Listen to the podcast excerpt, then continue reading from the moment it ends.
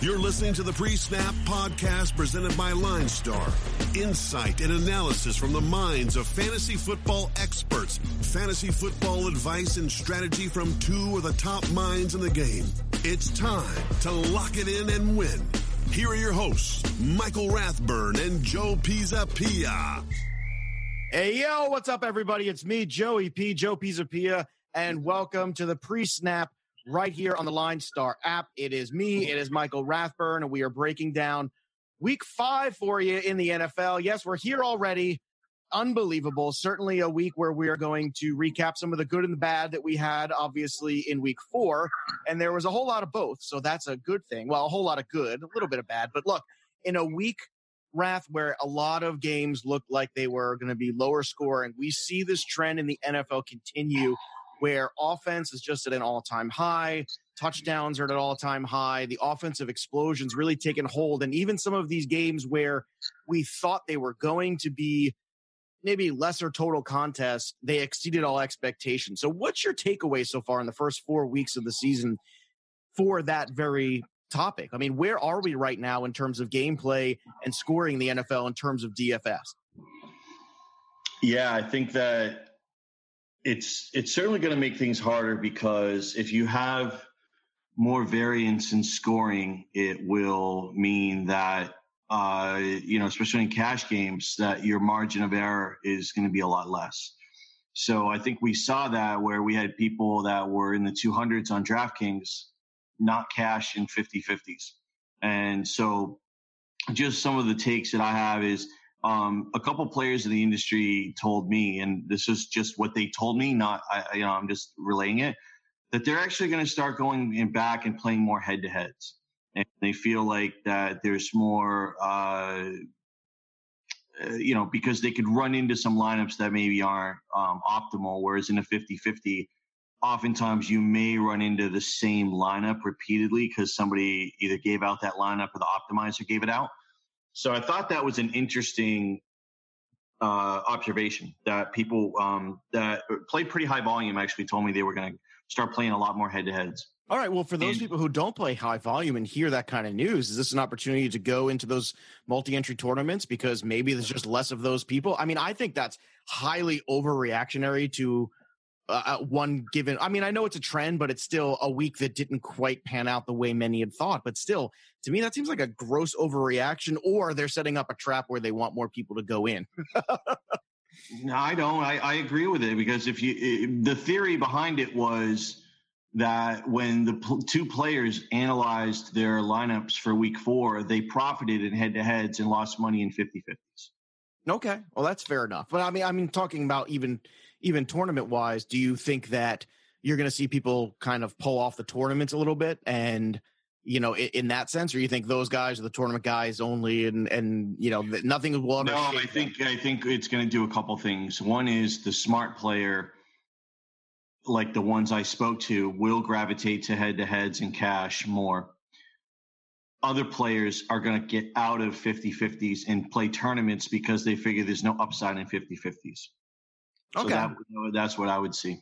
All right, that's fair. The other thing that we've seen so far is, I mean, basically what we've seen is a real separation between kind of the haves and have nots. There are some really bad defenses out there, and uh, I know it's very easy to target them, and some really stellar offenses out there too. Obviously, Kansas City comes to mind, the Rams come to mind. We saw uh, the Patriots starting to ramp up a little bit the last two weeks. So, when you're looking at that and you're looking at that starkness, is this something that you think there's ability for teams like the Bucks to turn things around, or you think this is something that's going to last all year long, where you're targeting certain teams like the Falcons, like the Bucks, and you're looking for high totals all year round?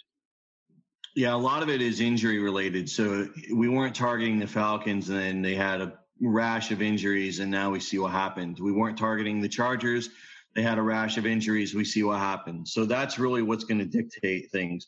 Now, in other instances, uh, whether it's the Bucks' lack of personnel, whether it's the Saints uh, because they've been playing differently without Ingram, and then they did have some issues in the secondary.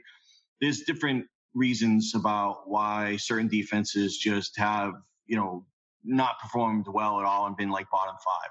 So I think we just have to understand the context of why those teams are not performing well. and the, the Chiefs personnel, Bucks personnel. Uh, Saints could be a little bit of personnel in the way they're playing without Ingram. Uh, Chargers injuries, um, Rams could run into some issues. Uh, we'll see, but uh, also the Falcons. Uh, you know, it's very clear that there's some very good offensive teams and there's some very bad defensive teams. So, you know, there's been a clear separation so far after four weeks. And prime example is Trubisky carving up Tampa Bay. Now, right. it's not something you could take over and say, well, okay, Trubisky, I'm going to expect high expectations every week. Right. I mean, we want development from Trubisky. Was, he was, that's look. He was 1% owned for a reason uh, the likelihood of outcomes in that game. Uh, yeah, have the Bucks given up 30 points plus to opposing quarterbacks, absolutely. Did Trubisky ever score 30? No. So there was a range of outcomes that said Trubisky could blow up, but it was on the very small side. So you know, it's a lesson learned that, uh, you know, regardless of sometimes matchups work and sometimes they don't.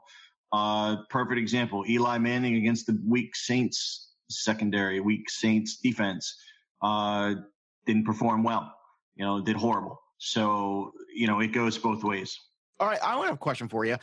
Because of what you saw from Trubisky, does you think that in a couple weeks when you see the Browns take on the Buccaneers, do you think Baker Mayfield's going to be a little bit more loved in terms of ownership because, well, you saw Trubisky do it. So why can't another rookie quarterback do it as well? Do you think people will see the Trubisky thing as a one off or do you think it see it as a potential opportunity?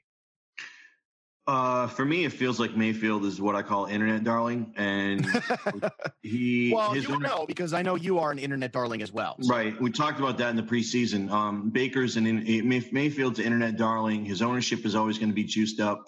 Uh, there's not going to be a lot of edge taking Mayfield. I, I wouldn't shock me if he's like third or fourth owned, and just they just people are just going to pump him up, and then there's not going to be an edge. So probably a player that I'm going to be fading until. Look, Jimmy Garoppolo is not in the player pool anymore, so Baker Mayfield can fill that slot. Look at you. All right, let's uh, talk about what we got uh, right last week. Certainly, our biggest win was absolutely just nailing the 49er Chargers game. I mean, we said it. We said it right here. It's going to be a lot closer, and Chargers give up big plays. And you know, Kittle was the one guy that we were talking about, and sure enough, everything that we talked about, I mean, basically went down in that one. So uh, I imagine feeling pretty strong after that one, right, Rath? Uh, that one went well, and I felt like, uh, but I, I, I felt like I had a really good read on that game. And sometimes you just, you know, you watch enough teams, and you you watch enough football over the years where you just know if a team look bad team bad defenses should you never ever want to look at bad defenses laying huge points in the NFL. And the Chargers were a 10 point favorite, went up to 10 and a half. They're a bad defense, so they're always going to let the other team hang around. And like you said, giving up big plays, things like that, that's another red flag. So you know the Chargers are going to put up points. Mm-hmm. And if their defense is bad and the Niners are going to be able to hang, that means they're going to match scores. And so that's why I really like the 49ers side of it as far as really being able to match the scoring with them. And they absolutely they were. I mean, they really had an opportunity to win the game. Yeah, you and I were both in accordance on that one. We were split on this next one, which we can put collectively as a miss. Uh, the Texans and Colts, which you know was a low scoring game for most of the first half, but then exploded. We all know um, the the Colts defense look, I mean, I watched them last night. That linebacking corps is slow. You know, already now they've had even more injuries. So going forward, that Colts defense, I think everybody's got a, a fair idea that they could certainly target against them. Uh, and what we learned, you know, there's another thing that we were split on. I actually did the video over on Fantrax about it that this is going to be Ezekiel Elliott's big time day. I thought two touchdowns. I didn't get the two, but still a good day. And you know, when we're targeting those certain those certain stats and those certain numbers, that we can't forget that the primetime players are still primetime players for a reason. When they have good matchups, sometimes you have to take all the stuff you've seen so far and all the other ills of those teams. And the Cowboys have many ills. That's certainly true. But you think that we've, you know, can just remind ourselves that sometimes, hey, Antonio Brown's Antonio Brown, Julio Jones, Julio Jones, you know, so you be sick with them. You have uh, good matchups. You, you got to go in with them too and hope for the best. You think that's the big takeaway here, or you think this is a one off there because of Detroit's uh, defense. I think run. I think the thing with Zeke is you got to pick your spots when you use them. And I just had a very hard line approach when we recorded last week, and I just Uh, it was it was not on him. I wanted to go cheap running back, and what happened was, as I'm building lineups throughout the weekend, I'm realizing that I don't feel good about my running back. So I go back and I do another I, do another run through about running back, and I'm looking at Zeke and I'm looking at Barkley, and I'm saying, boy, I, and Gordon, and I'm saying I got to have one or two of these guys in play. Right. And so I had a lot of the back. I was either Gordon and Saquon or it was Ezekiel and Saquon. I, I wish right. I had Gordon and Elliott. That was the one I think I did not have, but right. So I like the Gordon play more. They were a 10 point favorite. He gets a huge workload. He's getting receiving. You know, my concern is if I thought the Giants would keep the game close, but I didn't think Barkley had an opportunity to really blow up. Um, when I looked at the player props that came out Sunday morning on Bovada, that's what really made my decision for me is that Zeke was at the top of the board for touchdown and for total yards. So I, I, definitely jumped on Zeke for that reason. And, you know, like I said, I'll be very transparent. I was not on him when we recorded last week. However, as I'm building lineups, you can say it. You, I, I convinced you. I, I brought you over to the team. Come on, it's all right. You can say. I just it. couldn't on, get away. Like when I was building cash game lineups, I could not get away from him because I felt like there was nowhere else to go. Boy, he's he's and, tough. He, and it was a good game. Look, they were a small home favorite. It was a good game script. Detroit's not good against the run. So even though I was kind of dead set of being off the game and off of him, I did have to adjust my thought process when I was building lineups because I couldn't go with what I had. I just knew that it wasn't going to win. All right, we're going to break. We come back. We're going to see if I can crack the nut that is Michael Rathburn because in some of these games coming up, I think we're going to have differing opinions again but a lot of similar ones also on some other games. So we're going to break them all down for you week five style. We're also going to do little price plays where we identify where player salary is significantly cheaper on one site versus the other. So this is important stuff. You don't want to miss it. We're just getting started here. More pre snap right after this. The Pre Snap Podcast is sponsored by Line Star. New to daily fantasy sports? Don't have the time to put into researching and building your lineups? Let Line Star do the work for you. Build winning lineups with Line Star. Download now in the App Store. All right, welcome back to the Pre Snap, everybody. Joe Pisapia, Michael Rathburn. Let's start with our game previews. The Dolphins are going to travel after an absolute shellacking into Cincinnati this week. It opened at minus five and a half, now gone to six. Uh, the over was 50 and now at 48 and a half. So it's come down a little bit. You have Mixon coming back into this game. Gio Bernard banged up. Uh, even let's start with that just from the Bengal side of things. I don't think they would be putting Mixon out there if he wasn't really ready to go. I think he's he showed you too much in the first two weeks to risk it. So my opinion is Mixon is healthy, and that is a good thing overall for this offense and for the Cincinnati defense as well. Do you think the same thing, or do you think this Gio injury is a little overrated and he eats into the timeshare bit? No, I'm with you on the Mixon thing. Dr. David Chao, who is really the the, the number good. one guy. yeah, he's many he's many shows I've had him on. Yep. So he came out a few weeks ago and talked about the Mixon injury with uh, Warren Sharp and Evan Silva, and just provided incredible insight. And you know, basically said Cincinnati is the only team that has an MRI machine in the stadium. That's why they were able to get such a, a, a quick prognosis on Mixon.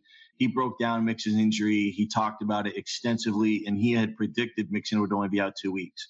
So he's been dead on. I'm going to trust him and everything that he says. I mean, he's been more right than wrong on a lot of things. And so I'm with you. I think Mixon plays. As far as DFS goes, I haven't I haven't pulled the trigger on him yet. Uh, I want to kind of get confirmation about what we think the backfield is going to be as far as workload. But I think he's certainly a guy that's under the radar, and I'm just curious if they're going to, you know, have him on a limit, t- you know, limits or what. So that's really yeah. I would agree with that from a DFS standpoint. It's a little tough. I know in the Cincinnati. I mean, I really want to use him. I really want to use him. Yeah, I, I do too. Because the cost. But, you know what? I think I think it might be one of these things, almost like last weekend, as you get closer to the games you might go throw him in a lineup and see what happens potentially. Now, a lot of people also in the tight end with Eifert out, it'll be Croft and Uzomah. I, I, don't know. I don't think I can get interested in either. I know there's a price break and I know there's opportunity. I, am not feeling it. Are you feeling any of these tight ends in Cincinnati? I actually don't mind Uzomah, and um, that's the way I break if I'm going to. I agree. Yeah, if you if you wanted to do an off the board Bengal stack, uh, Dalton Green Uzomah uh, would be an interesting play, um, just because he's super cheap, and if you think he's going to get uh, a touchdown. Uh, my take on the game is this: uh, I'm not in love with the Bengals this week, and I've been all over the Bengals every single week this year, pretty much. But yeah, we, you and me both. I, I agree. I'm not sure about the spot, and I think that uh, this total has come down. I think the total was way jacked up. Um, I think the Dolphins. Look, there's going to be a ton of recency bias on the Dolphins.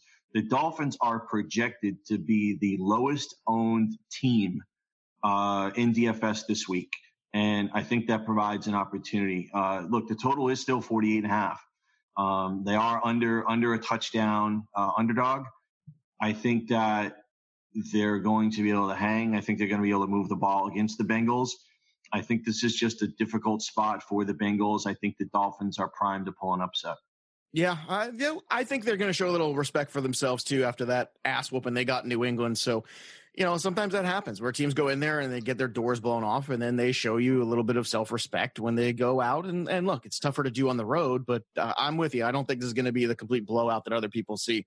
All right, Giants head to Carolina against the Panthers, who are coming off a bye. This opened at minus six uh, and at 44. Now it's 43 and a half, so not much movement there. So Panthers coming off a bye. I really like Cam Newton in this one. I, I got I got to be honest with you. I, I pick my spots very carefully with Cam. I just feel like this is an opportunity here for him coming off the bye to really have himself one of those games where he's got a lot of rushing yards and he's got a lot he's got a rushing touchdown in there as well against this Giants defense. How do you see this one working out here with the Giants going on the road after let's face it, a disappointing day where they did not attack the Saints downfield the way they should have. How do you see this one shaking out? Yeah, I certainly was uh, was thinking that the Giants were going to show up and be able to win the game last week. And look, if you were to look at the game and say, what, look at Brees and Thomas, and you know they completely shut those guys down. And basically, until the middle of the third quarter, they had kept Kamara under wraps too. Unfortunately, the offense didn't come up it didn't didn't match. Yeah, you can't put 18 points up against that Saints defense. It's given up so many points yeah. so far this year. Yeah. That's just embarrassing. I mean, it's just a matter of time before the the, the floodgates open, and that's what happened. Uh, I think it's a really bad spot for the Giants. Uh, the Panthers coming off the bye, they're at home. Cam usually thrives in a uh, non-division home favorite spot. That's that's his prime opportunity.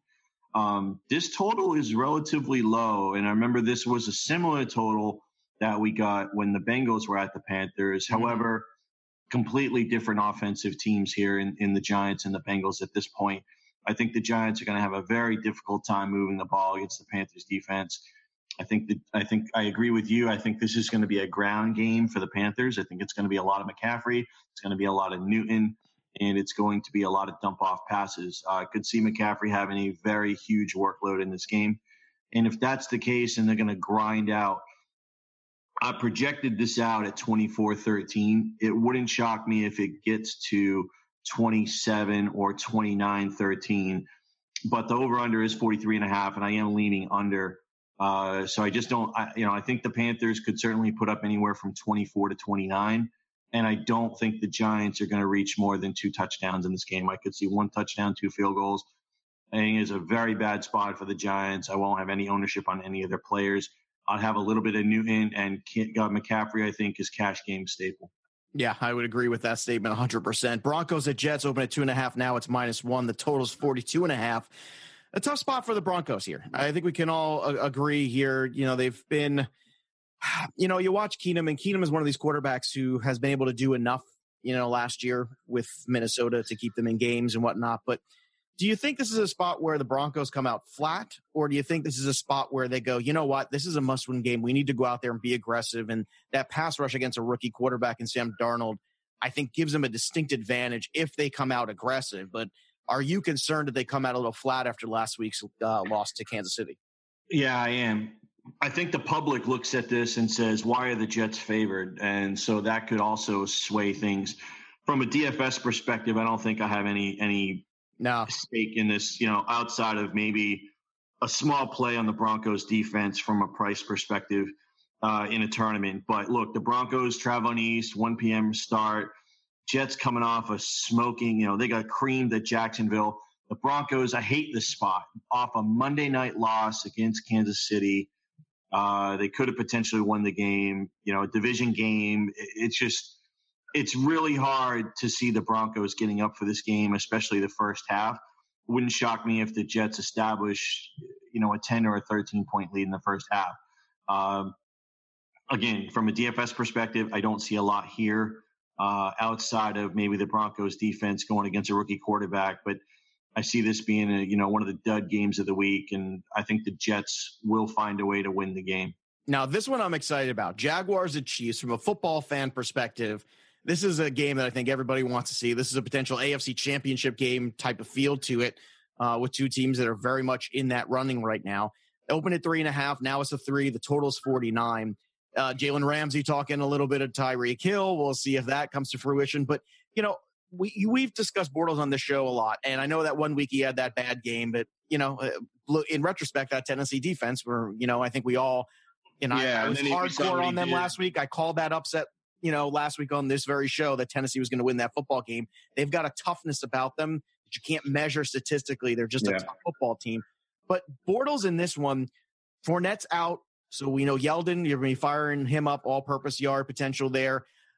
Is Dede Westbrook a guy you would want to pair with Bortles, or is this, again, a naked Bortles situation because you just don't have a feel? It's starting to look like Westbrook, but I'm curious what your take is. Yeah, I mean, I mentioned um, when we get into wide receivers, that is one of the guys I'm going to talk about. But um, look, um, it's not often where you get the Jaguars in, a, in an over under of 49. And I think it's a really interesting spot. Much like the I didn't like the Broncos coming off Monday night. I don't like the Chiefs coming off Monday night. Again, division game, a lot of energy expended. Now they got to play a Jaguars team that got beat by the Titans, got right against the Jets. And I think the Jaguars defense is looking at this as a Super Bowl type of game and that, hey, our defense is number one and we want to go prove that we're better than the number one offense in football. So I think this Jaguars defense is going to be super juiced to play. And I think that this is a spot where I'm going to be fading the Chiefs. Now, DraftKings did adjust the pricing on the Chiefs down to try and at least entice you to go that way. But uh, I don't want any piece of KC in this spot. I do like Bortles. I do like Westbrook. Uh, I do like Yeldon. And I think that I don't. I think this game is going under. I got it Jaguars 27-20. Um, that's barely under. But the point being here is that I don't think there's going to be a lot of value on KC. And I think that Yeldon certainly is a factor in this game as well. And it just really, uh, I think the Jaguars are going to be out to prove that they are the team in the AFC here. I think it's a statement game for them, and I really like them. I'll tell you what, I think Kansas City is going to get up for this game. I think Mahomes has proven that he gets up for these games. And I'll tell you what, the Jaguars, as great as they are defensively, I saw them last year go on the road to a big time offense in Pittsburgh and give up a ton of points. I saw them give up points to the Patriots on the road. I've seen them give up a lot of points on the road at times. And it's not that they're not a scary defense and it's not that they can't shut a team down, but I think that what you're seeing here with Mahomes and KC is real. If this was in Kansas City, I might have a different. I mean, if this was in Jacksonville, pardon me, I think this would be a little bit of a different feel for me. But I actually think this one is going to exceed expectations on the KC side. So we'll see when we recap next week where we stand on this one. Now, whether or not that makes it a great DFS investment, I don't necessarily think so. I think from a home standpoint, I'm still a little shy on that number, especially because of the other options we have. But the one offs like Tyreek Hill are certainly, I think, some that you should pay attention to. All right, the Packers at Lions, it opened at minus one, uh, and Green Bay is uh, looking like the favorite here. The total is 51 for this one. And look, you know, the Packers coming off a big win against the Bills, but still, it's the Bills.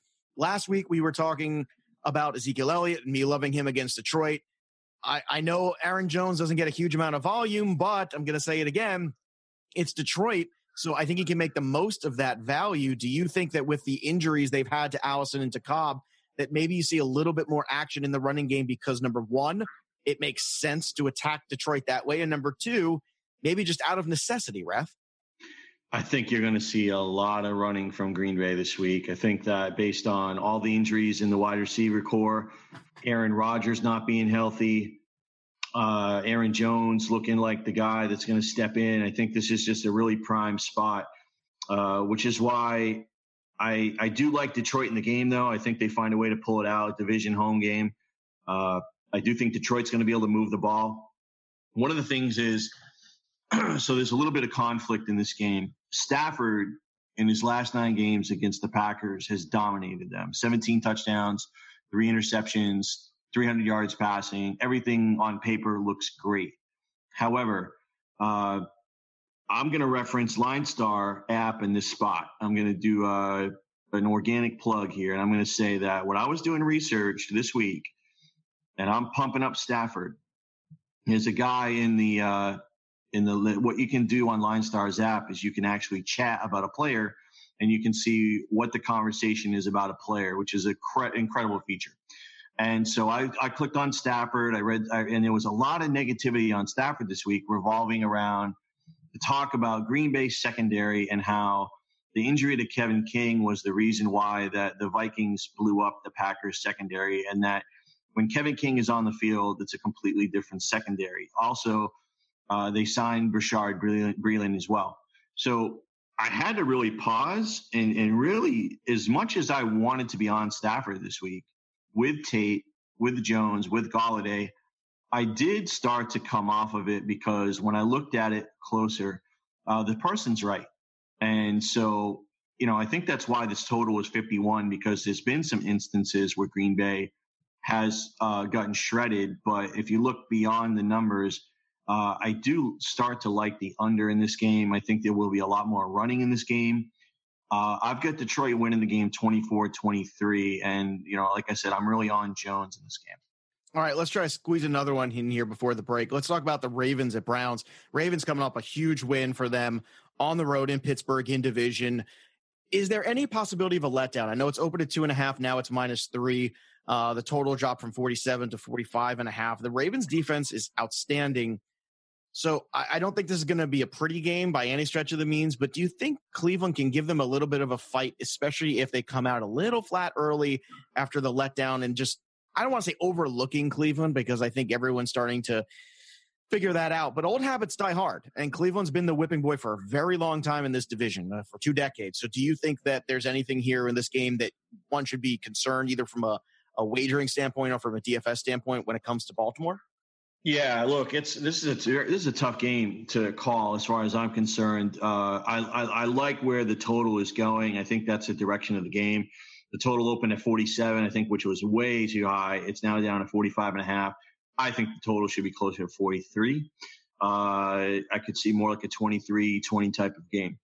Uh, yes, Ravens are coming off big win against the Steelers. Uh, if this was a non division game, I'd say maybe there's a bit of a letdown, but I don't think there's going to be a letdown. The Browns have been competitive. They're not the whipping boy anymore, like you said.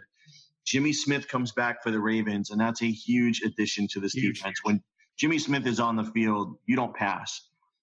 You don't pass against against this Ravens defense. So I think Mayfield's just in a very bad spot. Uh, look, the Browns could have easily won the game last week. I think the Browns should have won the game. right. I know there's a ton of issues in the game, bad bad calls, etc. Look, I think the Browns are in a tough spot, and I know there's a lot of contention of people that are taking the Browns plus three, just because I think they're a home dog in the division, and but it's hard for me to even consider a team at plus three if I don't think they can. I don't think they can win the game. I All just right. don't. Fair enough. You know, also coming away from that game last week too, and we saw how you know how Chubb made the most of his opportunities there, and some chatter about him getting more opportunities. Do you think that he's going to get maybe some some undue hype, especially with this matchup where people should, you know, be a little bit more reserved when it comes to jumping on that bandwagon just yet and daily? No, I don't. No, nobody's talking about him. It's from in my in my part of the world. Good. I mean, because like they shouldn't things. be. Because I've I've heard some people talking about you know as a tournament, but I was like, no. How can uh, you until you until, until there's volume, right? Until we know they're going to fire him up with at least fifty percent of the workload, you can't right. touch him. Exactly. All right, Falcons Steelers. You know, I said one more, but you know we got time, so let's do one more here. Falcons at Steelers opened up at minus three and a half. Now it's minus three. The total is 56 and a half. Now it's moved to 58. I think this isn't going to go over that without a doubt. I, I, don't I don't see a universe where that does not happen. When you look at what these two teams have done so far, And, you know, I know sometimes on paper everything looks good and whatnot, but I don't see any way this game ends up 16 13. Okay. There's, there's no letdown in this one. This is another one of these games where Julio's volume has been epic so far. The, the lack of run game from the Steelers with Conner. I mean, it's been very frustrating, I'm sure, from their point of view. But I'll go to you. What are your thoughts on this one here? Because it looks like the obvious shootout of the week. We've seen sometimes the obvious things let us down so far this year. I don't think this is a letdown. Do you think there's any chance that this one is?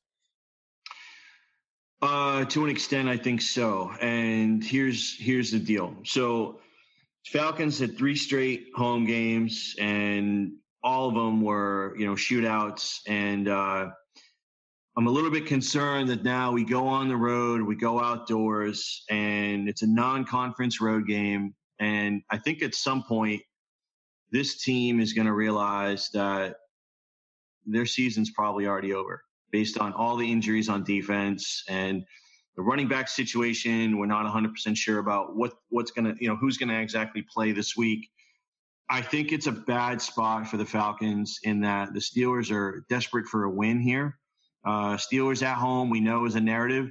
They're going to throw the ball a ton. Uh, my thing about this game is I got a funny feeling that yeah, I like the game to go over, but I'm actually have the Steelers winning by 14. I've got the game 38-24. Wow. And I know what that means is that means that the Falcons are going to fall short of the team total. So that's kind of the way that I'm playing it this week.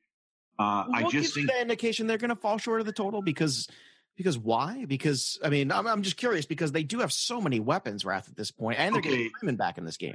It's it's just a matter of how many times are they going to get that look this team knows if they don't outscore the steelers they they aren't winning. And there's only so much gas in the tank. They've had to play three crazy games in a row at home.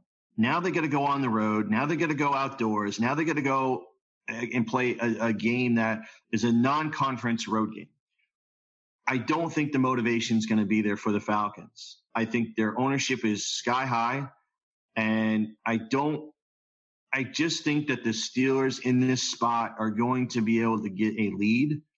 And I think that the, as bad as the Steelers defense is, uh, I think that when you know that you got a big lead, again, this is all, you know, just my opinion, but I think the Falcons are just in a bad spot. We got to remember last three games in a row at home in the dome in two division games.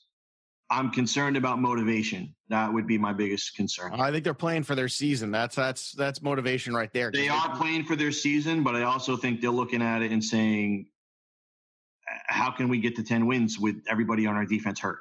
Yeah, well, I, here's a good start. Go win in Pittsburgh against a bad Steelers defense. But right, you've got a Steelers team that if they don't win is also well. This, this is a playoff game basically for both. I mean, the loser of this game is effectively done. I think. Right. It's, let, yep. you know, let's let's be frank, especially in the divisions in which they're playing. The loser of this game is done. Done. Stick a fork in them.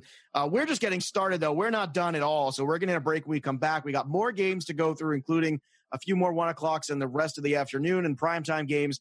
You're listening to the Line Star Apps pre-snap show. We'll be right back right after this. The Pre-Snap podcast is brought to you by Line Star. Transparent projections, simplified research, advanced signals, and top-rated apps. Dominate DFS. Download for free at linestarapp.com.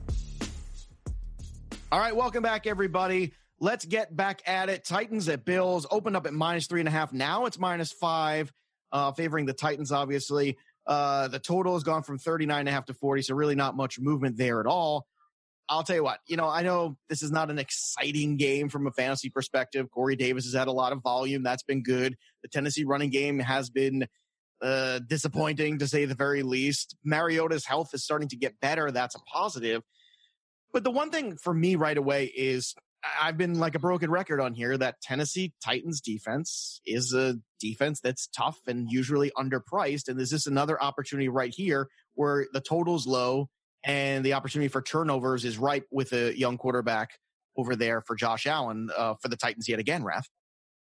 Yeah, Titans defense is definitely in play on FanDuel this week. We'll talk about that in the uh, in the price play section, but um, this is a tough game to handicap because everything screams let down and the Bills getting five at home. It's just like, okay, you know, would you ever think the Titans would be a five point road favorite against anybody at the beginning of the season? Probably not. So I can understand why people are definitely grabbing the Bills and figuring, but let's face it. How much how much scoring do we think is going to happen in this game? Oh, I think your score you nailed on the sheet. Yeah, I mean a lot of it feels like a lot of field goals. Yeah, I mean that like might even be generous. Honestly, this could be one yeah. of those 16, 13 kind yeah, of. Yeah, I think so. I think it's a uh, look. The only way that this game gets above the total is if there's so many turnovers that it gives the opposing offense incredible field position and they just yeah. punch it. Only a pick six, or it's got to be a yeah. teams touchdown, no doubt. something like no that. Doubt. That's, that's yep. the only way. I, I 100% on board with that. Sure. Raiders so. at Chargers, that one opened at minus seven, now minus five. Totals at 52, now 53. So slight movement there. Well, the big storyline here is, you know, feeling like a home game for the Oakland Raiders, right? You know, uh, look, the Chargers at this point, they don't put asses in the seats. So them playing at home is not the advantage that most teams have. And it's unfortunate. It sucks. I'm just going to come out and just flat out say it. It absolutely sucks. And I feel bad for the fan base from San Diego because they supported the hell out of that team. How do you think that's affecting them on the field? And how do you think that's going to affect the, the feel of this game from both offenses' perspective? Well, they don't have a home field advantage. So when it gets down to it and the game is at the end, uh, they don't have the crowd making you know, a lot of noise to give the off the opposing offense a lot of problems. So that would be the you know that would be the one thing with that. I mean, look though, their defense has gotten shredded every single week this year, pretty much, except for the Bills game. And without Bosa and some of those injuries in the secondary that happened before the season, they've just been extremely vulnerable. And so, you know, the Raiders are starting to get going here on offense. Uh, certainly, we saw them put up a ton of points last week. It looks like Carter Cook uh, is certainly becoming uh, a thing. And, you know, I think the Raiders are going to be able to run the ball here. And the Chargers got a ton of injuries, especially on the offensive line.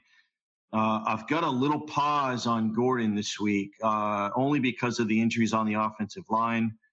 And I think that um, look, uh, L.A. Chargers always going to screw that up. No, it's all right. It's, oh it's man, they could have easily lost. They could have easily lost that game as a ten point favorite last week. Now get, they get ready because when they become the Vegas Raiders, we're gonna have this issue. Yeah, I know. I don't know. That might be a little easier to to. You know well, know, Vegas uh, Raiders sounds. yeah, yeah, off. sounds sounds sounds cool, but um. Man, I think this is a dangerous spot for the Chargers. I think the Raiders are, are primed to come in here and, and pull an upset. Uh, you know, the Raiders are better than the Niners at this point, and I think their offense is a lot better than what we expected. I don't know about a 53 over under. Obviously, that's being pushed up because every Charger game has been crazy, and last week's Raider game was crazy. Uh, I think it's inflated based on that Raider game last week. I think that it's it's tough to go with a with an over 53 in a division game.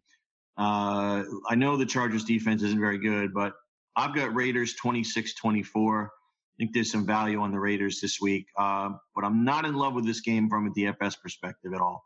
All right, fair enough. Uh, let's go over to the Cardinals at 49ers. Speaking of not being in love with certain games, open at minus five and a half there uh, for the Niners, now minus four, total of 41, now down to 40. Look, I mean, neither of these teams good against the run. I think there's huge opportunity, especially on the FanDuel side, when you see the David Johnson you know, whenever you see a seven next to David Johnson's name, it just automatically to me, I just go, wow. You know, it's just, it's one of those things where I get it. I understand why, but that's a lot of talent to leave on the table at that kind of a cost, isn't it? Yeah, and they're starting to use them a lot more, which is what we're waiting for. So you're now going to start getting a buying opportunity on David Johnson. The thing is, is that they're not going to score a ton, so you really got to hope that he's the one getting the touchdowns. Uh, neither team can defend the run. Uh, you got quarterback situations that certainly dictate conservative game script and uh, division game. Nobody's going to take chances. Could there be some chunk plays and, and break open plays in this game with a guy like Kittle, a guy like Breida? Absolutely. And even Johnson. But I think for the most part, you're going to see a ton of runs, a ton of short passes, and this game could be over in two hours. So um, I've got it. I've got the Niners pulling it out, uh, but only by a field goal, twenty to seventeen.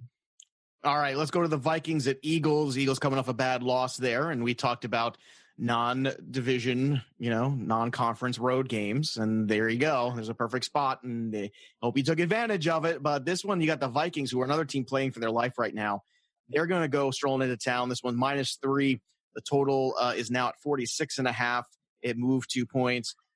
I, I like the Vikings in this one. Uh, I'll be honest. I know the defense hasn't played well, and I think that actually helps from a DFS standpoint because I think there's opportunity here for Cousins and company to go in there with the lackluster running game and the injuries to Dalvin Cook. I think this might be one of those aerial attacks. And from a daily standpoint, I think that's something to pay attention to. Might be flying under the radar, but how do you see this one working out from the Eagles Vikings DFS wise?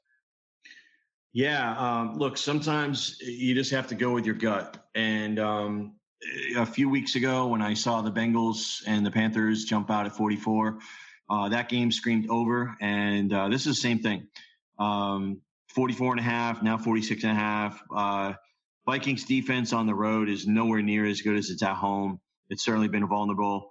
Uh, we get a relatively healthy offensive unit on both sides. Cook is a little bit banged up, but look, Eagles don't give up anything on the run in the run anyway. So the the Vikings are going to be throwing a ton in this game. So if you've got if you've got two teams that you know are going to be throwing the ball a ton, naturally the over is going to be in play. And so even 46 and a half to me is low. I certainly think this game could could definitely approach 51 points, 27 24 or 54 points, 30 to 24. I am on the Vikings in this spot. It's a must win game for Minnesota.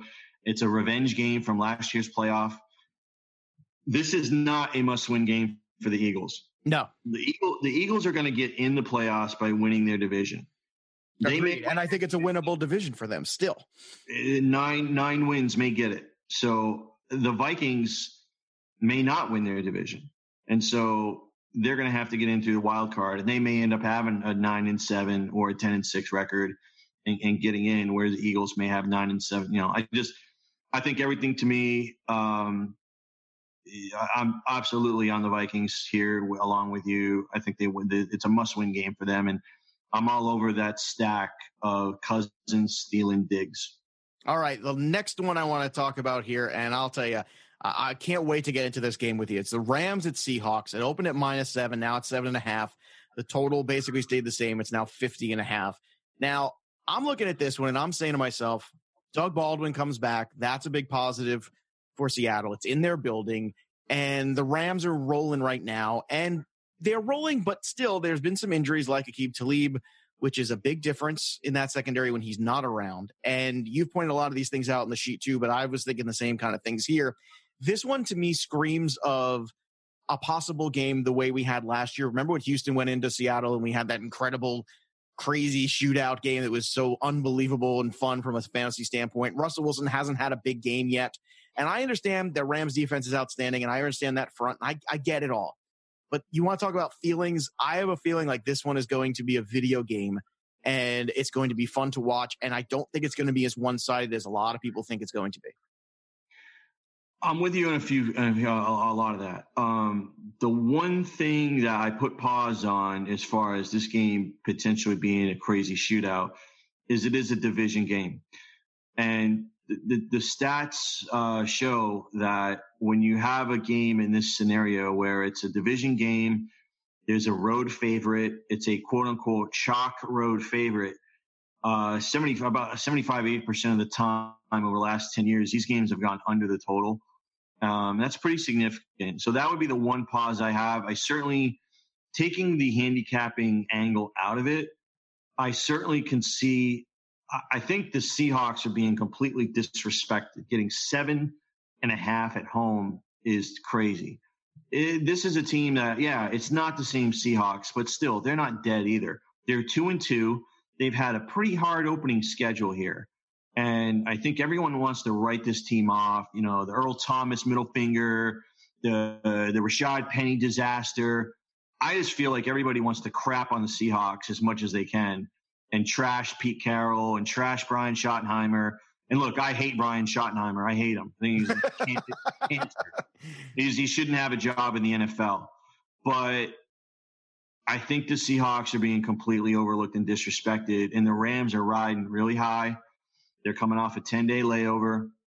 I certainly could see uh, a situation where, um, look, my take on this game is this I think it's going to be close. I'm I wanted to pull the trigger on Seattle win this game outright. I just can't. I've got the Rams 26-23, but my take on this game is I think most of the fantasy points from the Rams are going to come from Gurley and not Goff in the passing game. Uh, I would agree. I think the way you attack Seattle is that way, but I do think the Rams win. I want to be, you know, facetious here and thinking that this is going to be an upset because I don't. But I just think this is one of those again in division games. Seattle's going to get up for it. They're at home. I think this is going to be one of those spots where if you're looking for a little bit of strange, I think Seattle's that little bit of strange there with Russell Wilson and with Baldwin back. I think that's the way I would look. All right, now the Line Star app, you can click on each player and see the results for each game along with uh, what they scored and the metrics used for the current week's projections. You can also sort players by several options loved, hated, salary, projected points, so many different options on the Line Star app. So make sure you're downloading it and using it for all of your DFS needs. Uh, let's hit some of these pricing changes before we do the break here. Uh, on DK, you got Adam Thielen plus 1200. Uh, and he was dropped because of the Rams game, so that's week over week. You got Cooper Kupp and Kittle also up plus 1200. And, and, you know, between those two guys, I'm curious: is there one that you are willing to pay for with this uh, increase or correction uh, more than? Yeah, I'm still willing to pay the Thielen because they had dropped him based on matchup, and then they put him back, and he's still below market value. Kittle is getting a little bit expensive, but I, I think with the landscape of tight ends, uh, it's still a guy that you have to look at. Um, look, some uh, of the other this brutal right now, dude. yeah, so I think you're kind of forced to go that direction. Uh, again, I'm not I'm not in love with the with the Rams. Um, I did they did bump those guys back up.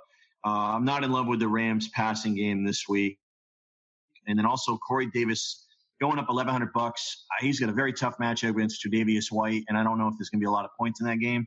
As much as I love Davis in the, in the breakout game last week, I can't play him this week. No, that's fair enough, especially if you believe that they're going to be in control. and It's going to be a defensive, ugly kind of game. Uh, Tyler Boyd also plus 1100, who we've been loving on this show for weeks. Um, you can debate that one. Uh, Dion Lewis plus a thousand. That's not one that is interesting me. Sorry, I'm just not there. And you mentioned two, another guy, Brandin Cooks on that LA Ram side also uh, went up a thousand dollars. On the minus side, Tyreek Hill went down 1200.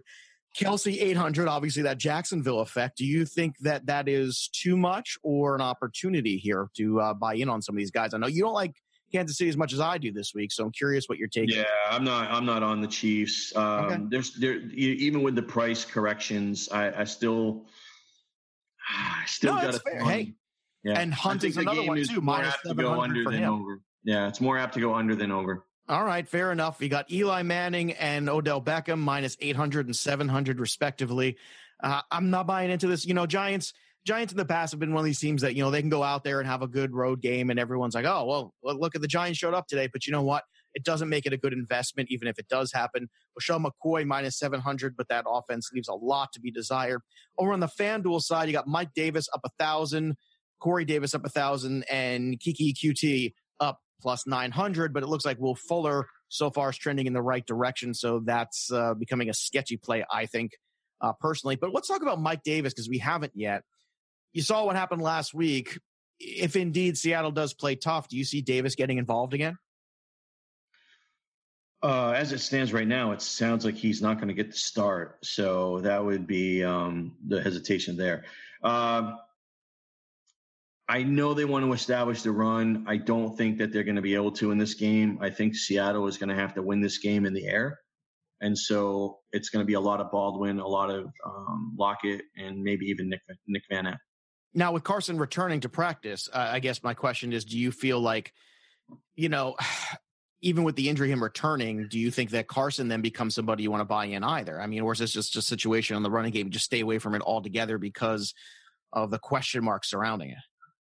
I think the running game is just going to be there as means to keep the keep the defense honest. I don't think by any means they're going to be able to control the game on the ground against the Rams. So it's just going to be there to keep the defense honest. All right, Manning minus 600 over week to week on FanDuel and Baldwin minus 500. Now, that's funny because this week he's playing. there will be some people apt to want to fire Doug Baldwin up in this game, and others that will be hesitant because of the injury and him, you know, first getting back here. Which side do you fall on, Raf?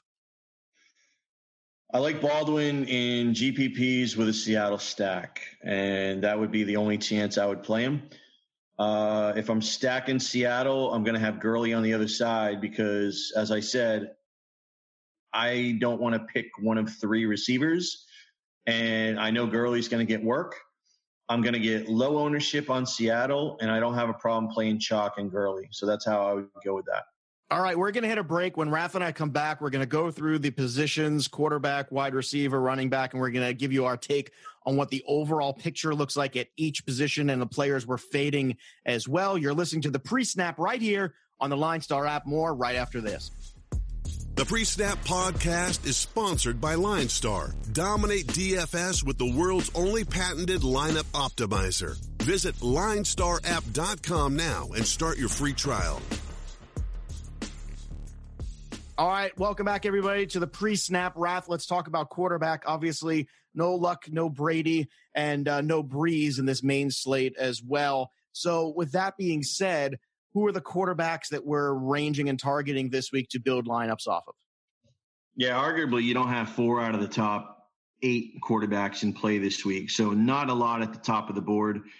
It certainly looks like from early projections that we got a concentration of six quarterbacks that are going to be the chalk uh, Bortle, uh, Ben Roethlisberger, Bortles, Dalton, Rodgers for some reason, uh, Matt Ryan, Cam Newton. Well, I mean, no, no I, I know. I, just, it's it. still road road game, division game. He's not healthy. No wide receivers. I don't. I don't see it. Um, so really is look. We're not going to talk about the chalk quarterbacks. Um, because they're so defined, and I'm not going to, you know, I, I, talked about Rodgers, and that would be the one guy that, you know, I, I certainly don't get. Um, so there's really no need to give any analysis on the other five. Uh, certainly they're in play. Really, what it comes down to is finding the quarterbacks this year that are one to five percent owned that you think can finish in the top five. So, um, and to not to mention, we got Patrick Mahomes against the Jaguars. So right, that, which is almost also, like a negative there. Sure. Uh-huh. Right. So we got we got a couple things here. We got three guys that I really like and uh, across the board, they're less than 5% owned from a projected standpoint. Uh, Joe Flacco, Matthew Stafford, Kirk Cousins. Uh, Flacco and Stafford for me are price versus projected. So I think that you're just getting great value based on their price and where um, you know where the price is versus what their projection is. Cousins to me is is a phenomenal tournament play because he's got 35 point upside. And with those two receivers, they could really do a number on the Eagles secondary. So, um, again, I think the total was low. I think Cousins for me is going to be the standout GPP play. Now, we're going to introduce something called price play. Ooh. And so I love new bits. Yeah. So this is, um, look, I think that there's certain times when you have to look at the salaries on the, on the sites and recognize where there's an opportunity. And so you had mentioned mentioned Russell Wilson earlier, and absolutely, like, listen, he's priced down at 5100 this week. He's at home, and he's got Baldwin back. They're going to be up for this game. I do, and Talib, I think Wilson by far is the best value GPP guy on DraftKings at 5100. Look, if he doesn't do it this week, you know, he, he ain't going to do it this year. He's just not going to happen. This is the week. And so, and then Mariota, who I'm not in love with, uh, but he's only 6,800 on FanDuel. And the reason why I say that is when you look at the price differential on the sites, typically quarterback is going to be about a $1,500 difference in average between FanDuel and DraftKings. FanDuel will be higher. Okay. Um, Wilson is probably like a two thousand dollar difference. There's a huge difference there. Remember Newton a few weeks ago? I mentioned he was sub six K, you know, an eight five on FanDuel. So that's really where your opportunity is. Is if if you want to use Mariota, FanDuel is the place to use him. He's under seven thousand. All right, let's continue on here and uh, talk about the ones to fade. I mean, Lou, you already mentioned Rodgers and Mahomes. Uh, but Mayfield also in that group too. So is the internet darling. Don't forget that. Don't get caught up in that stuff. It's a terrible matchup for him on paper against a very good defense. Even if they did come out a little flat, there's a lot of pitfalls, way too many in there. So don't get cute. Let's go to the running backs with no Kamara, no Ezekiel Elliott in the Sunday main slate.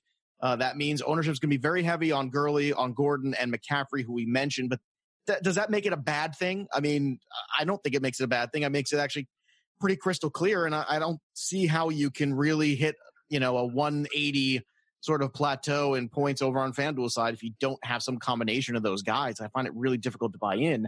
So, do you think that the, in this case the chalk is a good thing for these guys?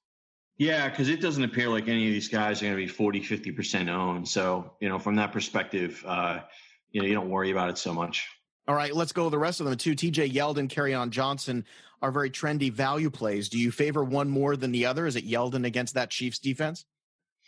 Yeah, I think a lot Yeldon, I mean, he's probably going to be the chalk this week, but maybe only at 25, 30%. So um, it's really hard to get away from Yeldon. I mean, especially on PPR. Yeah. And now less than 5% owned, Aaron Jones uh, on DK and Matt Breida as well on there. We talked about David Johnson's price. Uh, Ekeler on DK is 4,200. But I, I want to go back to Aaron Jones and try to drive this home. If he is indeed less than 5% owned potentially, I, I that blows my mind because I don't understand how you could watch what happened last week in Detroit, not see what Ezekiel Elliott did, not see all the injuries over there, and now all these rookies who are thrust into roles for Green Bay, and not think that the running game is going to be leaned on just a bit more heavily. And I know people want to talk about Ty Montgomery again and bring that up, but Aaron Jones has been clearly the most effective tool they've had there. So I, I'm shocked of the five percent number for Aaron Jones. Should I not be so shocked? I don't know. Yeah, I mean, look, sometimes these projected ownership numbers, uh, sometimes they're off. But look, the week that um, uh, Allison was going to start and Cobb was out, uh, to me, it was a no brainer. Um, Allison's number was still relatively low. It wasn't the six or 7% projected, but wasn't that much more than that. It might have been 12, 13 from what I remember. Um, it wasn't grossly, you know, do I think Jones can get above five? Absolutely. Do I think he can get to 10? I certainly can see it, but I don't think he's going to be chalk. All right, James Conner is the fade of the week, but I, I, think at this point, I think that's pretty obvious. It's a game flow kind of situation, plus the usage and the volume and everything's just. Yeah, but here's the thing: direction. you've got people out there that are saying, "Oh, they'll just they're going to throw the ball a ton to him this week, and he'll be um, that well, so that I mean, historically, that's how you attack Atlanta, but I just don't right. know if that's how Pittsburgh's going to attack. No, I don't either. I, don't I just, I don't. I'm not buying that. And and I think nobody Vance wants McDonald, to run. Yeah. yeah, see, ding ding. That's where I'm going this week too. Vance McDonald, 100 percent because it's the same kind of thing. It's over the middle. It's the linebackers. It's mismatches. I, I just don't see Pittsburgh doing that, and nobody wants to attack with running backs against Atlanta who catch the football more than me in the last three years. Nobody, nobody wants to do it more than me, but I don't know about this week. Uh, James Conner, uh, we already talked about him. So let's go to the wide receivers. So uh, the passing explosion has really opened up the wide receiver position. We've seen guys like Boyd and Ridley have huge, monstrous tournament winning games. We've also seen the big boys like Michael Thomas and DeAndre Hopkins have great games. So, how are you approaching this right here this week uh, with the way the slate looks for the main? Outside of stacks, um, I certainly want piece of the Steeler Falcons. So, uh, you know, I'm not a big Julio guy uh, just because of the touchdown thing, but I certainly like Brown and Juju, and I like Sanu. Uh, you know, uh, Brown has not had a Brown game yet. Right, right. So uh, this could be the spot for sure. Um, although it's one of those things where certainly in a tournament, I want the trio. I want Ben, Brown, Juju. Uh, I wouldn't go any other route. Who you pair that back with on the other side, it's going to be tough to pair it back with Julio. So I think Sanu would be the guy that you could pair it back with. Um, as far as other wide receivers, look, I told you about the Vikings, Thielen, Diggs, less than 10% owned. I just think that those guys have the potential of just lighting lighting up scoreboards and they're elite wide receivers, and they're just grossly underowned this week, projected wise. Uh, I kind of like Marvin Jones. Look, the, the Green Bay game is interesting because they've actually revamped this secondary, and a lot of this depends on Kevin King. but Marvin Jones could be the guy to take advantage of the weak link in that Packers secondary. Uh, I've been all over John Brown every single week. I love him again this week. He's been the number one guy for Flacco. We talked about Dede Westbrook earlier. Insane price, 4,700, I believe, on DraftKings. Certainly potential of going 5x in that game. He's been their best wide receiver. Um, price play, DraftKings, Lockett and Baldwin have been dropped down because of the Rams. Uh, don't necessarily know if that's correct. So again, we get Lockett, Baldwin, and Wilson at extremely cheap prices. AJ Green, for whatever reason, is very cheap on DraftKings. Uh, over on FanDuel, Golladay and Emmanuel Sanders are both extremely underpriced on that site and would be more in play over there. Yeah, Sanders is an intriguing one too because that's one that keeps popping up for me when I see the price point and you're looking to pay up for the Gurleys or McCaffreys and get those guys in your lineup because Sanders is another one of these guys he just needs to touch the ball the one time to be a thing. And I think he's the kind of player that that Jets defense is a little more physical than it's been in years past, but I think he's the kind of player that could really exploit that Jets defense from what I've seen from them so far. Uh, in terms of fading too, you're fading the Rams wide receivers collectively, is that because you can't pinpoint where the touchdown's going to, or just because you think it's just such a heavy Todd Gurley show? Yeah. Uh, um, I, am not sure who's going to get the, uh, you know, again, it's one of those things where you're either going to take all of them or you're going to take none of them. And so I just don't know where to throw the dart this week. And I'm a little bit concerned that uh, this this Rams Seahawks game is not a lot of Rams air show. That it's more the Todd Gurley show. I mean, he crushed them last year, four touchdowns, 48 point performance.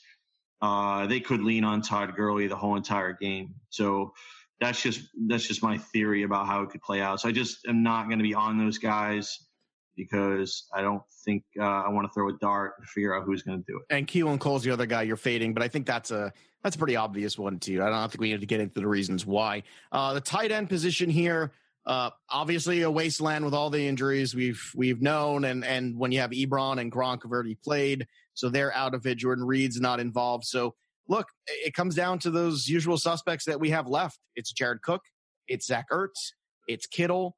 And uh, I'll tell you what, too, McDonald is the one I'm glad you highlighted because to me, that's the one, especially on the FanDuel side. He's so cheap. I mean, I, I, don't understand why that wouldn't be the best, you know, way to go, especially if you do think Pittsburgh is going to score points in that one. Yeah, you got to look. Um, it's a lot harder to find value on FanDuel than it is DraftKings. So where you where you find value, you got to take it, and so that's why McDonald becomes a, a, a priority play for me over there. And Kelsey, you're fading based on the matchup, right? I don't get why he's projected as number one owned. I mean, look, they don't give well, I think any- it's just by default by the lack of yeah. talent on the slate. I don't. I don't yeah. think that's so much as an endorsement of Kelsey in this matchup, so much as a indictment of the rest of the field. They just give up nothing to tight ends. I, I, I, I hear you. That's why. That's why I think Hill is intriguing because a little motivated Tyreek Hill, a little Jalen. I, I agree. Back. Look, if I'm if I'm running uh, if, if I'm, I'm running, running one guy out there yeah, if I'm running Bortles, Yeldon, Westbrook, I want Hill on the other side. I hear you. All right, defenses. Ravens looks like it might be the highest owned, and they deserve it. The Titans, based on price, we've talked about loving them. Uh, let's go to uh, the Panthers too and chat about them real fast. This Giants def- uh, offense certainly has some talent, but really seem to struggle in terms of getting going. So, do you think the Panthers are in play here at home against the Giants off the bye? I do, uh, because they're not part of the chalk circle this week. And anytime you get a defense outside the top three, that's kind of what you're looking for. Uh, they're not heavily priced. You know, they're priced just below the top tier. So that's that. You got that in the favor. They're home. They're favored. They got a pass rush. They got a quarterback on the other side that hasn't performed well. I think this game is going to be, you know, on the ground, and they don't give up a ton to opposing running backs or wide receivers. So I think this Panthers defense is a lot better than what you know. Look, the, I know the Atlanta game and the Bengal game got a little bit out of control, but I think that was more along the lines of those teams' offenses instead of the Panthers' defense. So I do think the Panthers' defense is still legit, and uh, I think the Giants in a really bad spot, and I could see a very ugly game for Manning.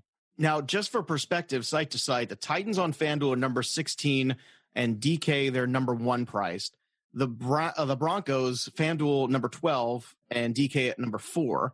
The 49ers are number 17 on the FanDuel side, number three on the DK side, and the Jaguars number nine on the DK side and number two on the FanDuel side. So some drastic differences site to site in terms of uh, investment. So pay attention to that when you're creating lineups. All right, when we're talking about projected team ownership here, Raf, before we head out, obviously Pittsburgh is going to be very heavily owned uh, the Rams, uh, the Chargers as well. Do you think the Chargers in this one is that a bit of a trap uh, for some of the reasons we discussed earlier? It could be. Um, there's some injuries to the offensive line in that game. Uh, look, their projected total is 29, and if they come under the projected total, it could be an issue. So again, if they put up 24 points, they put up three touchdowns, and it doesn't. If Rivers doesn't go for uh, you know three touchdowns or Gordon uh, doesn't get two touchdowns, then it's not a great. You know, you're kind of picking one or the other. I don't think a stack with them is very optimal this week. Um, I think you're either picking a lane. You're either picking Rivers or you're picking Gordon, and that's the lane that you're going down.